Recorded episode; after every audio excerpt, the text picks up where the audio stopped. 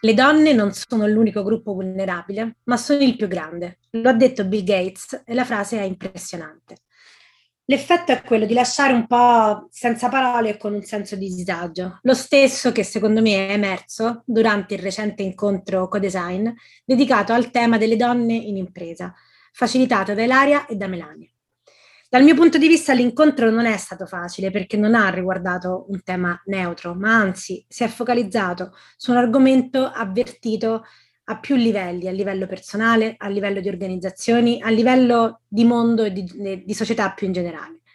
E anche l'incontro è iniziato con un'attività di immediato e grande impatto, la camminata dei privilegi, un vero e proprio percorso dentro il privilegio che alcuni hanno ed altre invece no. Melania, perché avete scelto di iniziare l'incontro con la camminata dei privilegi e se ci dici anche un po' che cos'è questa esperienza e quale impatto produce? Abbiamo deciso di partire con, con un'attività eh, che possa essere uno specchio il più possibile fedele alla realtà, come una fotografia. Eh, quindi la camminata noi l'abbiamo spesso fatta dal vivo nella stessa stanza ehm, e, e, e, questa volta l'abbiamo fatta online, ma il funzionamento è simile. Tutte le persone partono allineate stesso, eh, sulla stessa linea e davanti a sé hanno un percorso come a, a, di, di, a passaggi graduali e chiediamo di andare avanti di un passo, retrocedere in base alle domande che facciamo. In questo caso le domande avevano un focus che era quello sui privilegi di genere. Quindi, ad esempio, fai un passo in avanti se il tuo capo è del tuo stesso sesso, eh, se quando parli ti guardano solo negli occhi o fai un passo indietro se senti il pe- se esclusivamente il peso delle faccende domestiche o se hai mai subito molestie sul luogo di lavoro. Ecco, domande che facciano riflettere su Mhmm, delle, delle situazioni che la maggior parte eh, o comunque tante persone si trovano a dover ehm, affrontare una o più volte nella loro vita o addirittura quotidianamente. Arnold Mindel, che è il fondatore del process work, che è uno degli approcci che noi studiamo e seguiamo, dice che i privilegi, il rango, che è la somma dei privilegi, spesso ci rende ciechi o cieche Uhm, perché? Perché quando diamo per scontato, mhmm, che quella cosa sia normale per tutti e per tutte, ma non è così. La metà del del dell'umanità è di genere femminile, ma, ehm, la cultura in cui siamo immerse e immersi è stata principalmente costruita da da uomini. Quindi questa camminata ha per noi, ehm, l'obiettivo o questo tipo di attività in generale di mhmm, alzare un po', ehm, questo velo di cecità che spesso le persone hanno, indipendentemente dal genere, eh, perché siamo, imme- siamo cresciute in una cultura mh, legata al patriarcato maschilista, eh, sessista, eh, e questo ha un impatto sulla, sulla propria vita personale quanto su quella professionale. È molto grande l'impatto della camminata proprio perché eh, trasferisce contenuti che altrimenti vengono percepiti in maniera astratta sulla propria esperienza. Quindi è un tema che riguarda le donne, ma è un tema che riguarda Federica e lo capisco proprio perché compio quella camminata. Esatto. Però eh, subito dopo abbiamo invece guardato il mondo dall'alto, diciamo, con la chiave di lettura dei dati. E Ilaria ha raccontato questi dati che restituiscono una discriminazione diffusa e capillare, anche in ambiti diversi. Ne avete raccolti molti di dati, Ilaria, ma quali avete scelto di restituire durante l'incontro e perché? Innanzitutto vorrei dire che, che, partire dai dati per noi è stata una scelta precisa e va a, ad, ad attaccarsi alla scelta della camminata dei privilegi, cioè rendere visibile mm, a donne e uomini che è ancora un problema. La questione di genere è ancora un problema. Spesso ci sentiamo ripetere che quando vogliamo trattare questioni di genere a, a vari livelli de, della nostra esistenza, quindi quello sociale, politico, culturale, aziendale, lavorativo, eh, ci sentiamo dire che, beh, insomma, in fondo poi non è tanto un problema, non è più tanto un problema. Da un certo di, punto di vista questo è vero, nel senso che sicuramente sono stati fatti dei passi in avanti rispetto al mondo che vivevano le nostre nonne e bisnonne. Dall'altro punto di vista ancora è molto da fare e dare un'occhiata ai dati eh, ci aiuta proprio a capire questo, che è ancora un problema. Uno su tutti, il fatto che il World Economic Forum ha eh, previsto che eh, il divario tra i generi, tra uomini e donne, se si continuerà a ridurre a questa, con i ritmi attuali, ci vorranno almeno 257 anni prima di giungere a una reale parità, per cui è un problema. Eh, abbiamo trattato oh, dati soprattutto che hanno a che fare col mondo del lavoro, ovviamente, perché questo era il nostro focus, donne che impresa. Quindi quanto le donne sono rappresentate, quanto potere hanno, quanti privilegi hanno all'interno del mondo del lavoro. E i dati non sono certo rincuoranti. Eh, per esempio, oh, abbiamo raccolto i dati rispetto a quest'ultimo anno, come ha pesato la pandemia eh, in modo differente tra uomini e donne. E più del 50%, più, scusami, più del doppio delle donne rispetto agli uomini ha perso il lavoro in questa pandemia. Eh, e questo dato peggiora se siamo di fronte a donne madri. Questo in generale, per esempio, un dato che abbiamo riscontrato è il fatto che le donne lavoratrici e madri in Italia fanno molta, molta più fatica degli uomini o delle loro colleghe donne non madri. Eh, per esempio, uno dei dati che, che, subito salta all'occhio è quello del fatto che il 47% delle donne con figli piccoli non lavora o abbandona il lavoro. Un altro dato che abbiamo raccolto ha a che fare col lavoro di cura, quindi col lavoro ulteriore che la donna fa una volta tornata a casa. Eh, ed è questo il 74% delle ore totali del lavoro di cura una volta tornati a casa, quindi rispetto a figli o genitori anziani, eh, è a carico delle donne. Quindi una donna lavora 5 ore e 5 minuti in più al giorno oltre al lavoro d'ufficio. Eh, un altro dato sicuramente è quello del gender pay gap, cioè il fatto che a parità di mansione una donna viene pagata il 23,7% in meno degli uomini, cioè circa 159 euro mensili netti in media in busta paga, a parità di mansione.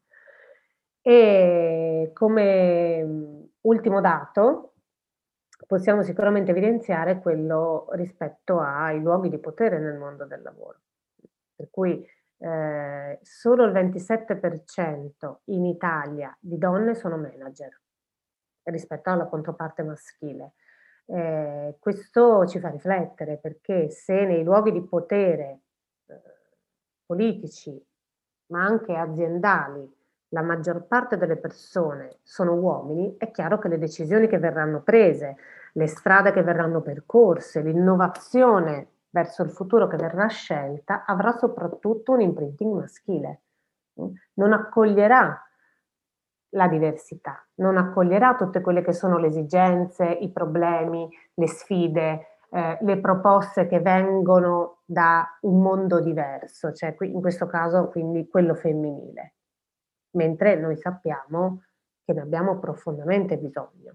Dal femminile possono arrivare risposte che possono essere risposte che eh, danno un altro sguardo sulle sfide dell'oggi, soprattutto in ambito lavorativo e che ci possono permettere di raggiungere eh, obiettivi differenti. E quindi eh, è importante, è fondamentale accogliere, integrare, sviluppare diversità nel mondo del lavoro, proprio perché le sfide del contemporaneo sono sfide complesse, hanno bisogno di sguardi complessi, quindi non solo di un punto di vista, ma tanti punti di vista. Dopo aver condiviso questi dati di cui hai parlato adesso, io ho avuto la sensazione durante il co-design che alcuni uomini si sentissero scomodi, in una posizione scomoda. Credo che questo sia un effetto di tutti quei problemi, di tutti quei temi che attraversano l'esistenza a più livelli e che quindi generano un impatto forte anche dal punto di vista individuale. Ehm, il momento successivo del co-design ha riguardato la progettazione di pratiche che all'interno delle organizzazioni mh, mm, potessero permettere la, una maggiore inclusività. E tra queste pratiche, Melania, ce n'è qualcuna che ti ha colpito di più e per quale ragione? Sì, le pratiche che sono emerse sono tante e bellissime, diverse, ehm, che che toccano tanti aspetti, mhmm, del della relazione con il tempo, con la maternità, con l'intuizione, la creatività. I in generale questa scomodità di cui tu parli, Fede, ehm, è è è abbas la l'abbiamo penso sentita tutte e tutti. Perché? Perché è come se noi fossimo in qualche modo immerse, immersi in una grande, ehm, zona di comfort collettiva che è legata al patriarcato, al maschilismo, ehm, e quindi il cambiamento che dobbiamo promuovere deve essere sistemico, cioè andare a toccare tutti i livelli della nostra realtà, la nostra sfera sfera personale come individui, ehm, quella di lavoro più collettiva noi passiamo la maggior parte del nostro tempo al lavoro, quindi ehm, o o comunque gran parte della nostra vita adulta, quindi que sono degli spazi in cui c'è bisogno di una trasformazione, così come c'è bisogno di un cambiamento a livello macro, politico, ehm, più più dall'alto e che possa poi andare a influenzare, ehm, anche le le istituzioni. Il nostro focus ovviamente è questo livello intermedio, cioè il il luogo di lavoro. E le persone che hanno partecipato, ehm, hanno tirato fuori degl degli esempi fantastici. I il primo che mi viene in mente è il prendersi cura di, ehm, orto e fio e fiori in maniera condivisa, quindi aumen o, ehm, portare, ehm, gli animali, ehm, al lavoro, aumentare il senso di cura, mhmm, sia di qualcosa legato al bene comune, ma anche di se stesse e se stessi, quindi, ehm, aumentare pratiche di, ehm, mindfulness, di creatività collettiva, di cura del proprio corpo. Ehm, qualcuno ha detto: "Una macchinetta del caffè con gocce di omeopatia per tutti e fiori di Bach", quindi un dispenser di fiori di Bach al lavoro, no, in cui ehm, che in modo che le emozioni possano essere ehm, possano diventare possano essere normalizzate, togliere il tema della cura che solitamente è, ehm, relegato nella nella sfera e nell'ambito personale, portare quest e a a soltanto a agli esseri umani di genere femminile, mhmm, quindi di portare parte di questa cura sul luogo di lavoro e renderlo quindi più collettivo, più più quotidiano anche nel nel livello professionale. Sì, c'è stato anche chi ha detto, ehm, che, ehm, le organizzazioni, il lavoro sono un po' come una statua, no, se tu levi un una parte della vita umana, quindi levi una dimensione, si appiattisce e non la vedi più. Invece se tu Sì. arricchisci di tutte le dimensioni umane, quindi anche di quella emotiva, ehm, il lavoro il lavoro diventa tridimensionale, cioè Sì, sì. più no, più ha più forza, ha Sì. più ha più impatto, ti restituisce qualcosa di diverso. L'ultima parte del co-design ha riguardato invece pratiche più individuali, per rispondere alla domanda: "Cosa posso fare io a partire da domani mattina per rendere più inclusivo il mondo intorno a me?" Ehm, Ilaria, c'è qualcosa che ti ha colpito di questa ultima riflessione, qualcosa che ti è rimasto più in mente o hai trovato significativo? Sì, anche lì, ehm, di di, mo modalità di portare questi temi sul luogo di lavoro, uhm, e sono ne sono emerse tante. Probabilmente un fil rouge che che ha accompagnato tutte ha a che fare col porre attenzione, cioè fare attenzione e e quello sicuramente è, ehm, il primo passo da fare. Ehm, e quindi, mhmm, rendersi conto, fare attenzione nel proprio ambiente di lavoro di quello che accade, se ci sono degli atteggiamenti, delle delle attitudini, delle pratiche che sono, uhm, discriminatorie, non solo per il genere femminile, ma in generale, no, per delle minoranze, ehm, o se, ehm, quello che io faccio, ehm, può ferire qualcun altro, o se quello che ho è qualcosa che ho perché, ehm, diciamo me lo sono guadagnato o perché in qualche modo è un privilegio sociale e culturale, mh, ehm, che non è ehm, non è previsto per tutte le persone al lavoro. Quindi cominciare ad attraversare i nostri spazi di lavoro facendo attenzione, facendo attenzione a quello che accade, facendo attenzione alle parole che usiamo, facendo attenzione a eh, tutte le piccole micro discriminazioni che eh, le persone possono vivere al lavoro, in particolar modo il femminile le donne. E questo sicuramente è il primo passo che ci aiuta poi a costruire pratiche e modalità di lavoro più inclusive. Chiuderei quindi con uno slogan da portarci a casa.